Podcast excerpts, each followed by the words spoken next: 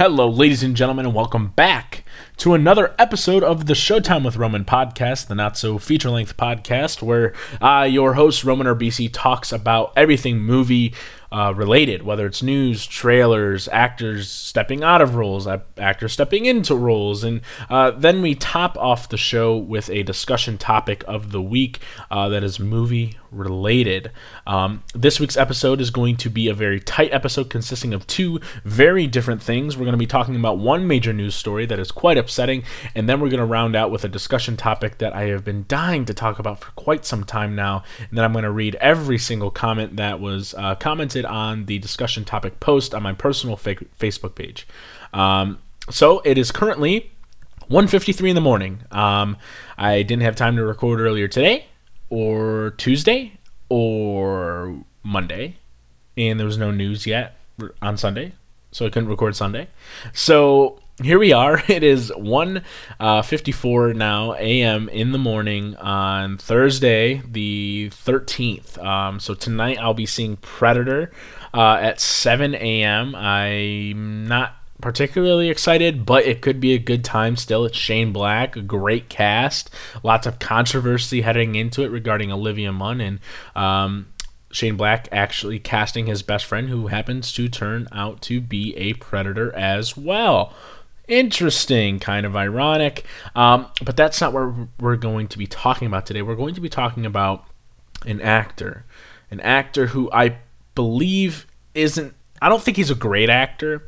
I think he's been only good in one particular role out of two of the three films that he's been in. I thought he was okay in Mission Impossible Fallout. I thought he was quite good in Man from Uncle, even though the movie's pretty mediocre. And that's Henry Cavill. Henry Cavill, who first really bursted onto the scene um, with Man of Steel in 2013, a movie that single-handedly changed my life. I'm pretty sure I've mentioned that a million times. And he was appeared in a couple smaller films before and lots of uh, British work as well. But apparently, he is opting out of playing Superman. Uh, news broke this morning. I woke up to a very unfortunate text from my friend letting me know that it's bullshit and that it's not fair and that it's really sad because we both love Man of Steel and Batman v Superman. And here's the thing I was going to record earlier today, but this topic wasn't really fully developed yet. Everything was kind of happening at once, and I didn't want to kind of jump the gun. I wanted to kind of let it evolve a bit because what had happened was is this morning I woke up to that text and I read some of the news, and then they said the agent of Henry Cavill said, Don't worry, WB is going to be issuing a statement later today. The cape is still in the closet, so don't you worry. So, WB issues a statement, like, I don't know, an hour and a half, two hours later. And here's what they say they basically say, Oh, we respect Henry Cavill. We love working with him. We have no plans of, of not working with him in the future, and we have no plans of doing anything um, or doing something different with Superman or whatever. The way I kind of read it was that they have plans of working with Henry in the future if he wants to work with WB further, but not as Superman. And I think the reason why is whether it's Henry opting out or it's WB just saying they want to move on, what I think they're trying to do is they're trying to recast the universe outside of Gal Gadot as Wonder Woman, Ezra Miller as The Flash, and Jason Momoa as Aquaman. They're trying to recast their Titans because everyone responded so negatively to Batman v Superman and most people to Man of Steel. So they're to, you know, change it up a bit and they want to make their cast more accessible. It was reported that Michael B. Jordan was going to be cast as Superman. Michael B. Jordan's a great actor, but let's say it's a continuation of the universe. If you recast okay, fine. We've seen plenty of franchises and plenty of movies do it, right? But you can't really like change a character's race like midway through. It just it just wouldn't make any sense. Like you, it just that's just something that's so different. Like the color of you know someone's skin. I mean, it's not integral to the Superman character, but when you start with a character who's white and then change race midway through, that changes a lot, right? It changes a lot. So I don't think that's going to happen. I don't think Michael B. Jordan's going to be cast, but unless they were to completely reboot the character, but then they'd have to get rid of so much of their universe by some. I don't know. It's strange. But tonight, when I'm at work, I go on my break, and I see that Henry Cavill has posted a video to Instagram. The video is of him looking as cut as ever, wearing a shirt that says Krypton Lifting Team. And there's a guy holding like this uh, this uh, this weight, this uh, the bar, and some weights on the side, and then he lifts up a Superman doll into frame, and he's looking kind of angry, and then he puts it down out of frame. The video ends, and that tells me that I kind of read it as he does love Superman, and he's mad that people are starting because it's just a report. Nothing's ever been confirmed that he's actually leaving or that he actually said that.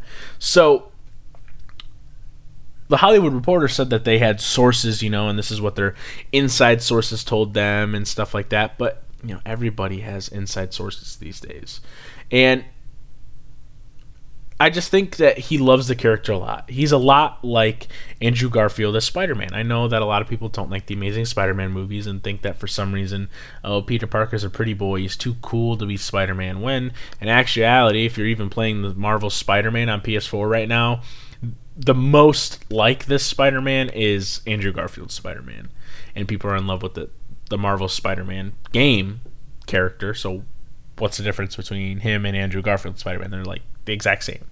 Anyways, the point is, I would hate to see another actor have to step down from a role that they love. Henry Cavill is one of the biggest nerds amongst the actors landscape. I remember uh, my, one of my favorite movie stories is Henry Cavill was saying that he was raiding on World of Warcraft and he almost missed a call to play Superman because he was playing video games. And that's one of my favorite movie stories because he's just like one of us. It, kind of you know brings them back down to reality. You know, a lot of actors when they talk about getting calls for roles, they're like, "Yeah, you know, I was just in my Lamborghini driving down Sunset Boulevard, getting ready to go stop at like a super luxurious coffee shop that serves like a venti coffee for like eighty bucks or whatever." But no, Henry Cavill was playing video games, and something that is really my likeness towards him is not only that he just seems like a down to earth guy, but he really loves acting and he really loves performing, particularly as Superman. And if you're a universe that has the most iconic superhero of all time, then what are you doing? I know that I'm in the minority in loving Man of Steel and loving Batman v Superman. And I like Justice League to a degree. But what they're doing is just so reactionary. And that's WB's thing. They just like, oh, Marvel started up this, you know, cinematic universe. Let's do our own. And this might be safe for next week's discussion topic, but why don't you just stop doing a cinematic universe? Why does everything have to be connected? Why don't you just let them do their own thing and just have directors come in, don't limit their creativity and just make their own stories? Sam Raimi and Bryan Singer were the technically some of the godfathers in that regard where they're telling stories about characters that have their own stories and they're not handcuffed or limited to creative control. Sam Raimi a little bit too much in Spider-Man 3, but that was Sony's fault. And then you've got Bryan Singer who's kind of just been let loose with the X-Men films. Yeah, he went a little overboard with Apocalypse, sure, but when you look at his X-Men films, they're some of the better ones in the franchise. And it's why it's my favorite superhero franchise because you've got a myriad of different directors coming in, and even though X Men Three gets a lot of shit, and obviously X Men Origins Wolverine is a pile of shit, the Wolverine isn't too bad, and Logan's great, and Deadpool's pretty good. You know, you've got a bunch of different directors coming in that aren't handcuffed to, you know, oh, here, timeline, schmimeline. Who cares about a timeline where you can just tell stories about these heroes and just have fun with it? And I think what's what it's really come down to is that a lot of these cinematic universes, you know, they're they're so deathly serious about, you know, making sure everything's interconnected and this makes sense and that makes sense, but in actuality, they don't really have a plan. They're kind of just adding story to something they've already created. I mean, they barely get by the Marvel Cinematic Universe I'm referring to. I mean, their template is barely good. The only reason it's barely good and it barely passes that mark is because it wants to accomplish its goal by doing the least amount of work possible. Well, no, nothing wrong with that. I mean, if listen, if if you join a group project and you know your role is to go buy the tape and you know buy the tacks, little is work possible, but you get the A. Anyways, back to Henry Cavill. You know, you've got a titan of a superhero, and you've got a guy who is visually looks more like Superman than any other actor we've had in the role. And I think that what's got to happen here is they've got to either you know let Henry move on because he's starring in Netflix's The Witcher series, or they just just get your act together. Just why do you feel the need that you have to appeal to this demographic? This lar- just do what your studio has been set out to do. You are the only studio in the history of the medium that has greenlit a big budget Asian led film in Crazy Rich Asians. And you let an Asian guy direct it. Cut people loose. Don't let these comic book movies don't feel like they have to be made a certain type of way. You're the one of the most prestigious movie studios in the world and have been for decades, Warner Brothers. So just go out, let Chris McQuarrie or Matthew Vaughn or whoever else direct Man of Steel 2 with Henry Cavill in the role, get it out by the year 2021, and let us just all bask in its gloriness and Henry Cavill playing Superman, who happens to be my favorite iteration of the character. Obviously, I'm one person.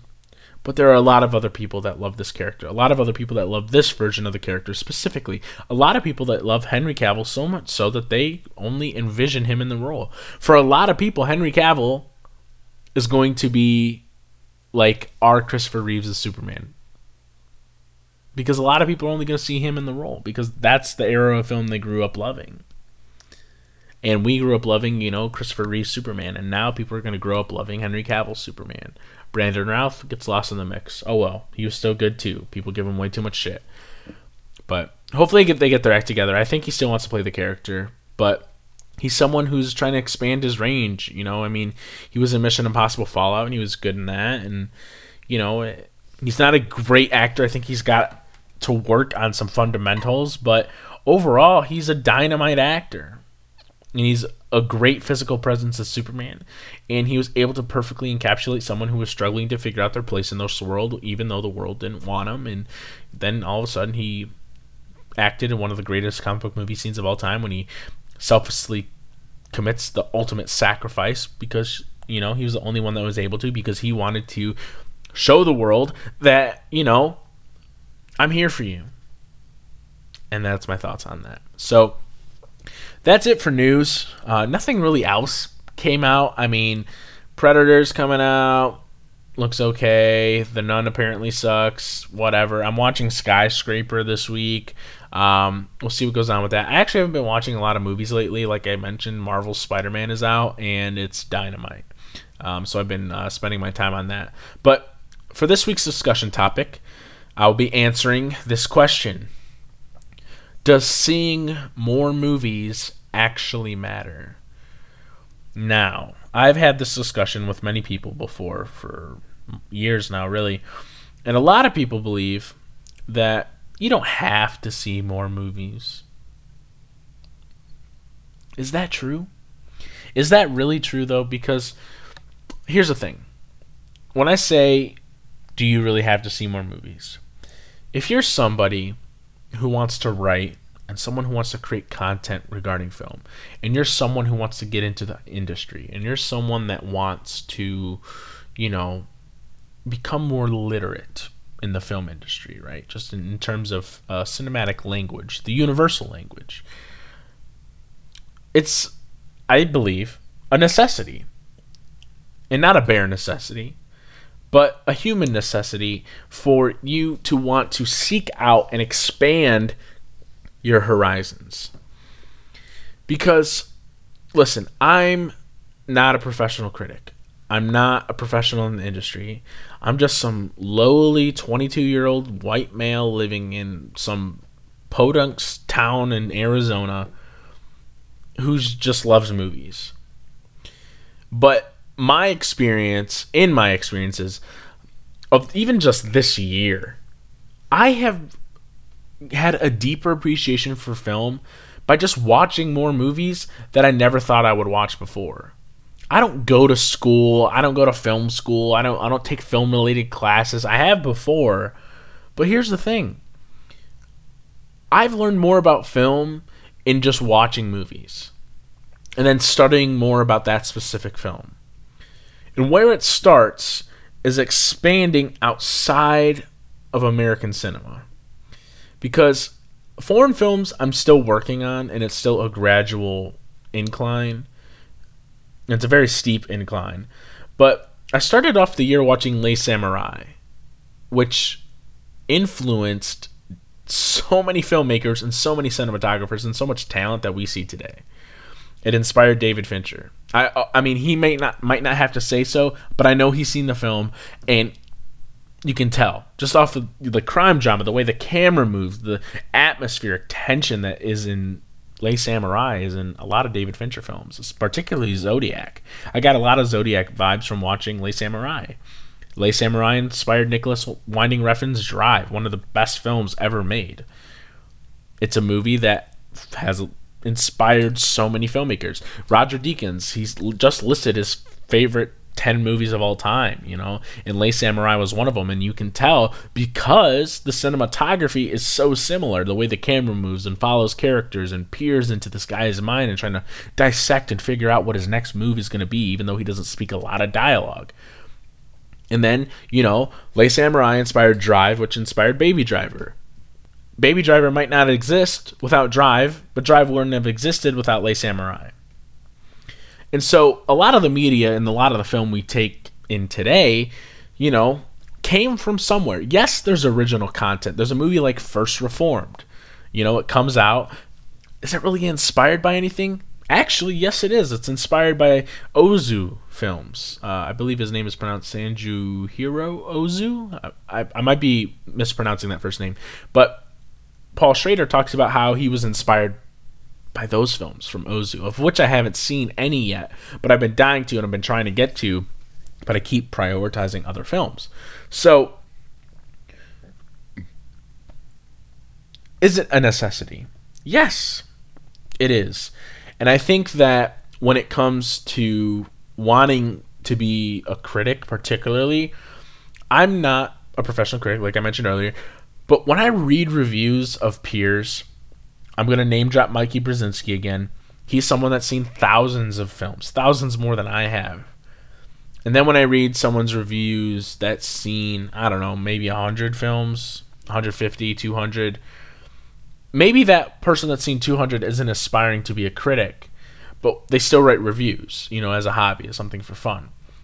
And you can tell that something's missing because when it comes to critiquing work of, you know, a film, you really have to kind of figure out how exactly and how, why exactly does this film work the way it does? And what is my perception of that? How what am i going to offer from my perspective and my experiences? Am i going to be able to showcase correlations between black klansmen and a film that spike lee made in the 1990s what techniques has, ha, have evolved have developed you know, I haven't seen a lot of Spike Lee films, but when I read a lot of reviews after I saw the film and wrote my own review, I realized that a lot of people were like, look at his techniques have, you know, come over from Do the Right Thing or Malcolm X, stuff like that, right? And that's really important, especially if you want to be a writer. So when I read Mikey's reviews, who has seen so many different types of films and is constantly evolving his taste every year because so many different films come out every year, I see someone that talks about film in a way that his horizons are as expanded as they could be right now. Yes, he's got blind spots just like anybody else, but he's seen so many different types of films and so many foreign films and so many indie films, all the blockbusters, stuff like that. A lot of 80s schlock, I'm sure, which is also an important genre to dive into, of which I really haven't dissected either. But I see someone that has a deep appreciation for the craft and is able to lend an interesting perspective because he's seen more movies. And I think if you're someone that doesn't want to get into like these super high end film discussions. You don't have to. Like my girlfriend, she loves going to the movies and loves getting an experience out of them. She saw Black Klansman and she was empowered. She felt sad and angry and felt made her feel a bunch of different emotions. That's amazing. And we got to talk about the film and the importance of today and in the context of even just 30 years ago or 40 years ago or 50 years ago and showcasing how it's kind of evolving into this film that is getting better and more relevant every day and how it made us angry and why it made us happy and why it it made us laugh and why it has my favorite line of the year are uh, you sure about that stuff like that and she, you know she's someone who doesn't see all the films and she doesn't seek to have these super high end discussions like we do which is fine. That's okay. If you're that person that's fine. There's nothing wrong with that. But if you're someone that you know seeks to talk about film on a really big level with a lot of people you've got to expand your taste and that's really really critical um, so that's what I have to offer for that, and I'm going to offer some more perspective here on all these comments here. I'm going to read every comment because everyone gave a great answer. Everyone gives a great answer all the time. It's just sometimes I have more news topics, but since today we only have one news topic and one discussion topic, I can read all of them. So thank you guys. Michelle Kisner says, I think watching older stuff gives one a more rounded perspective on film, especially because modern stuff usually takes influence from it. Same with obscure films. Michael K. If you care enough about the history of film, then you need to do your due diligence and seek out as much as you can, past or present, good or bad. The more exposed you are to the medium, the better you can articulate your thoughts. Hopefully, that didn't sound too much like gatekeeping. Absolutely not, Michael. It doesn't really sound like gatekeeping. Like I mentioned earlier, you know, if you're someone, Michael is a critic. Michael sees everything. I don't see as much as Michael does. Michael articulates his thoughts a little bit more than I do. And Michael, frankly, knows more about the industry than a lot of other people I know. He knows the ins and outs. He knows names. He knows uh, branches. He's a super intelligent dude, right? And that's not necessarily gatekeeping, but he mentions past or present, good or bad. You can't just seek out films you think you're gonna like. That's not. That's not something that is good for you and your taste. It's good to see films like Skyscraper or for some people Jurassic World Fallen Kingdom or you know movies like Slice that are super diverse right or super sorry uh, divisive right now. And that's important. You have to see a myriad of different films and you have to go into areas where you're not comfortable. That's why when I saw Drive for the first time a couple years ago, I was scared because I thought I wasn't going to like it because I wasn't comfortable with those types of films. And I'm glad I did because that movie influenced my life dramatically and my taste dramatically in a very positive way. And I think that it's amazing that I can just step into watching a film like Inside Llewyn Davis or Children of Men and not be entirely sure what I'm going to get and then walk away with one of my favorite films of all time. So, you know, just, you know, get out there, man. Just do your job. Do your diligence, like Michael said. So, good job. Uh, good comment, Michael. Tristan Mayer, always offering up great perspective. It definitely makes a difference. Movies are a form of art that's evolved quicker than almost any other artistic medium, and knowing the context of where this medium has come from is important to understanding films today. I also think it's important because it grants you a wider spectrum of quality. If you're only watching the big blockbusters of the last 10 years, you've missed out on some of the best and worst movies of all time. And seeing these movies can make you realize what you thought was the worst slash best movie ever actually isn't. Another great comment. Here's the thing if you are watching movies only within like the last 18 years, you know, when superhero movies started reigning supreme, you, you know, you're really doing yourself a disservice. You really are. You really got, like I said, got to step out of that comfort zone. And he mentions movies are a form of art that's evolved quicker than almost any other artistic medium. Movies really aren't that old, especially compared to like actual paintings and a bunch of other stuff that I can't think of right now because it's like freaking two o'clock in the morning. But movies are about a hundred years old, at, at, and that's only at the way in which we know them now. You know, we don't really get silent films, but back in 1918, they were still toying around with like kaleidoscope pictures and stuff like that, and they were still toying out with like the technicalities of how to exactly project a film into, you know, with light. It, it's incredible how fastly fastly, excuse me, film has evolved. It's incredible. And and Tristan's right. Um, Rakesh says, absolutely. I think watching more movies engenders not only a bigger love for film, but an appreciation for different perspectives. While filmmaking has a set structure, I've seen that different cultures approach similar, similar subject matters in different ways. Also, I think if you're wanting to become a filmmaker, watching more movies is the best teacher.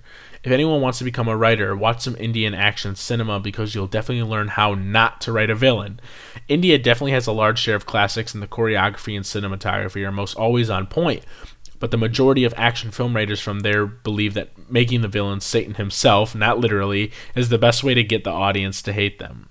So you know, Rakesh is right. You know, a lot of influences from overseas, and a lot of, you know, those overseas filmmakers don't particularly believe that certain aspects of a story aren't great. But at the same time, or, aren't important, excuse me, but at the same time, they still focus on other things that end up making their film quite good. I haven't seen a lot of Indian films. That's one of my biggest blind spots in terms of foreign. Same as Italian and a lot of other areas as well. But watching those is a great teacher to showcase what exactly has influenced American cinema? Because that's what we're taking in the most as Americans. If you're overseas, you're obviously going to be taking in a little bit of a different type of cinema.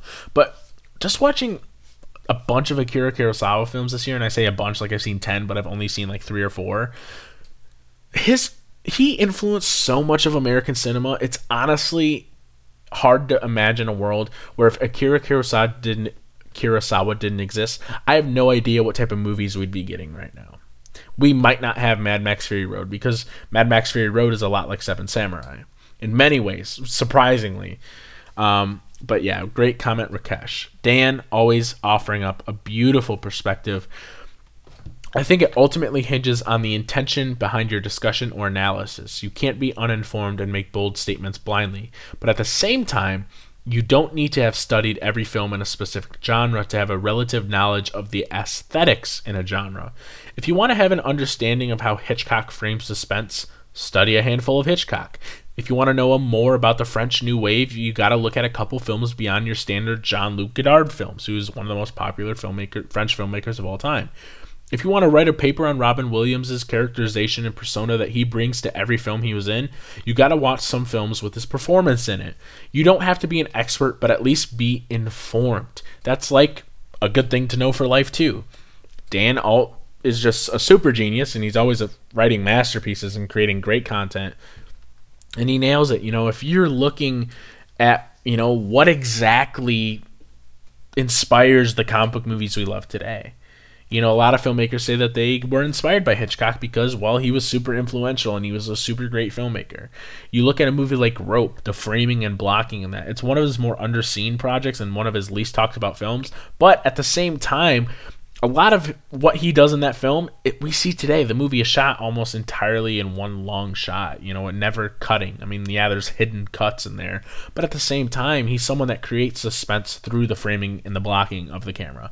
And he's a master at his craft. And then when you watch more, you know, Japanese films or Chinese films, you know, I'm over here watching Akira Kurosawa films, but I need to get into some Ozu. I need to get into some other Japanese films as well because not only will they offer up a different Japanese perspective from Akira Kurosawa, but how did they influence the films that I love today, like First Reformed? So, Dan, great comment. Um, Michelle says, I think, again, I think it's also beneficial to watch lots of foreign films too, so many unique perspectives. No more analysis on that. She nailed it. Rob Thompson, who is actually, I haven't, I knew of Rob Thompson because of a bunch of pages, but he's a really cool dude, and I wish I friended him sooner. Uh, so if you're listening to this, Rob, I'm glad to have your presence in social media. I think if you're really interested in the art form, whether as a fan or as an aspiring artist, it is good to broaden your horizon as much as possible. Basically, simplifies everything we've talked about. Ryan, who's always giving great comments. If you want to have a deeper perspective on movies, then I say yes. Plus, it helps when you try to do best of all time debates or lists. Can't really have a good opinion on that if you haven't seen any movie that came out before like 1995. And he's right, you know. I see a lot of people whose favorite list consists of a lot of films they've seen today, which is fair because that's most of what they're seeing. But then when they start talking about saying, "Oh, Logan is the one of the 10 best films of all time." I'm like, huh, "Have you seen any films from like 1970 at least or 1980 outside of Star Wars or something?" You know, and and that's fine. Again, people are going to see things differently, and that's fine. But you know, if you're trying to you know articulate yourself and become more literate and have these debates and discussion, I hate saying the word debate these days because let's have a discussion about it. Let's relax and calm down a little bit. Let's just talk. You know, as if we were sipping some coffee at Starbucks. Um, great comment, Ryan. Brendan Kraus, who's very blunt. Um, Absolutely, you can't just watch films post 2008, seeing how the medium developed, plus movies used to just be better. I don't necessarily agree with Brendan and everything he says. I mean, yes, movies were great in like the 1900s, but I don't think movies are really some of them aren't as great as people say they are, and I think sometimes they get a little bit of a pass for being influential. And I don't think that many movies today are nearly as bad as people say they are. Yes, they are shit, but yes, there was shit in the 1900s as well. Um, but Brendan, great comment. Andrew Buck, who's super intelligent, one of my favorite people to talk to about film. It absolutely matters to know what one is talking about, always. If someone wants to discuss the strengths of Tarantino, it helps to be familiar with Di Leo's gangster flicks or the pulp Asian thrillers that inspired him. Also, older films show us the framework for how modern films came to be. Nobody would know Sam Raimi's Drag Me to Hell is a spiritual remake of a long forgotten 50s horror movie called Curse of the Demon unless you opted to watch it on a whim. Andrew nails a lot of everything that we've already talked about, but at the same time, he mentions, you know, everyone loves Quentin Tarantino, right? But what makes Quentin Tarantino Quentin Tarantino? What he's inspired by. Everyone has inspiration. The only people that weren't inspired were people who were making films when fir- film was first invented. Everyone is inspired. When I was listening to this podcast with Christopher McQuarrie on the Empire Film Podcast talking about Mission Impossible Fallout, you know, he was saying that, or the host was talking about how oh, this was a cool homage to French Connection. Was that intentional? And he's like, we paid homage to the French Connection. I, I mean, I didn't even realize it, but I guess that makes sense.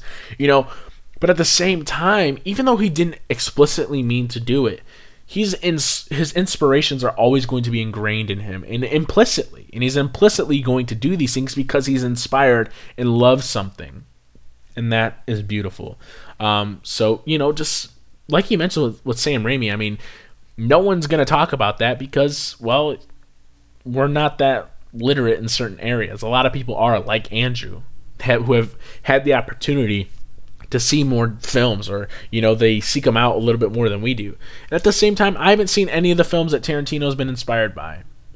I know that he makes great films so that means that i'm probably going to love the films that he's inspired by. So great comment andrew josh price coming up on the last few comments here there's two more like any subject, the more knowledgeable you are about film, the more rewarding it is to talk about it. In fact, given the amount of homage, imitation, and influence that can carry over from one artist to another in cinema, it's always fascinating to seek out a wider range of movies that you can draw knowledge and more depth from. Plus, it can be super rewarding. Some of my favorite films ever are ones I watched through the process of seeking out more obscure stuff. And the best part is, is that there's no wrong way of going about it. You can start wherever you want when it comes to exploring new areas of cinema, so you can literally pick and choose where you want to begin. And the more you watch, the more new stuff you'll be aware of as a result. I would just say this though avoid watching films purely as an obligation because you're setting yourself up to be disappointed.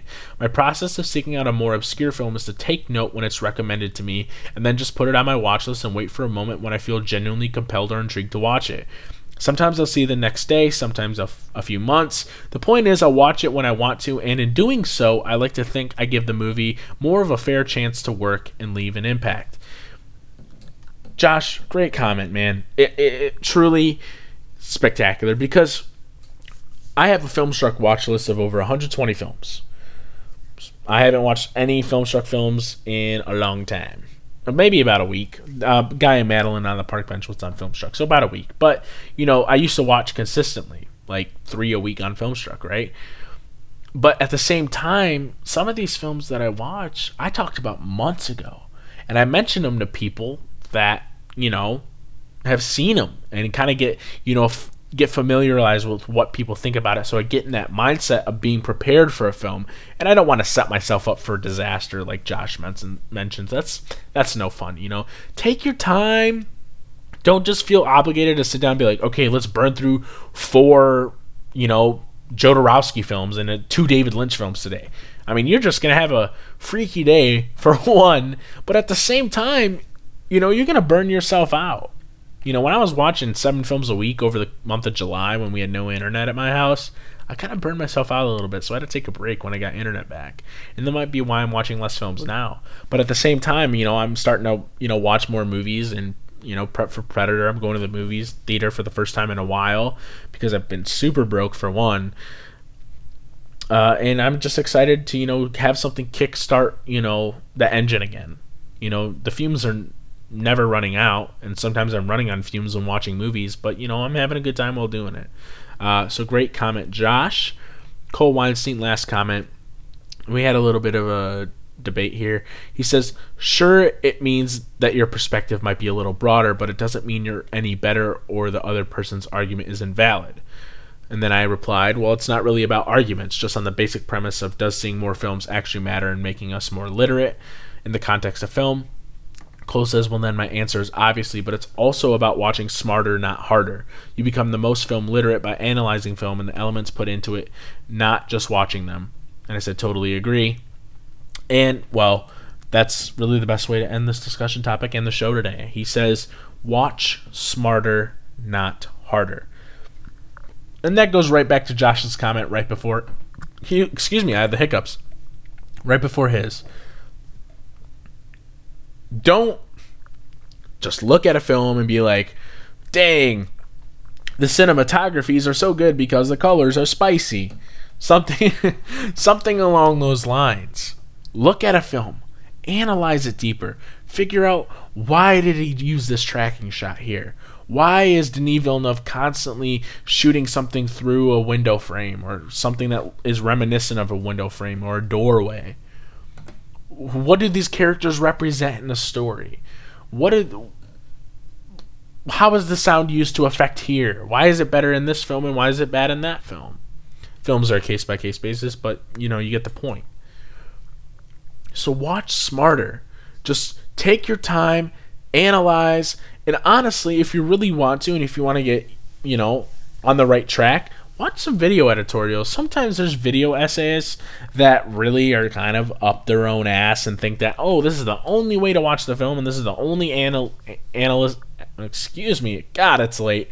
The, only analysis that matters. But seek out different video essays. And most importantly, and it's something I've been doing, I've been reading a lot of reviews from uh, Roger Ebert. He really, I mean, he's the GOAT for sure but a lot of his reviews are just a synopsis and like a brief analysis. This is when he was getting towards his untimely death and unfortunate death. But at the same time, you know, he's not someone I always agree with. But he's able to, able to offer up a perspective and analysis that I didn't see.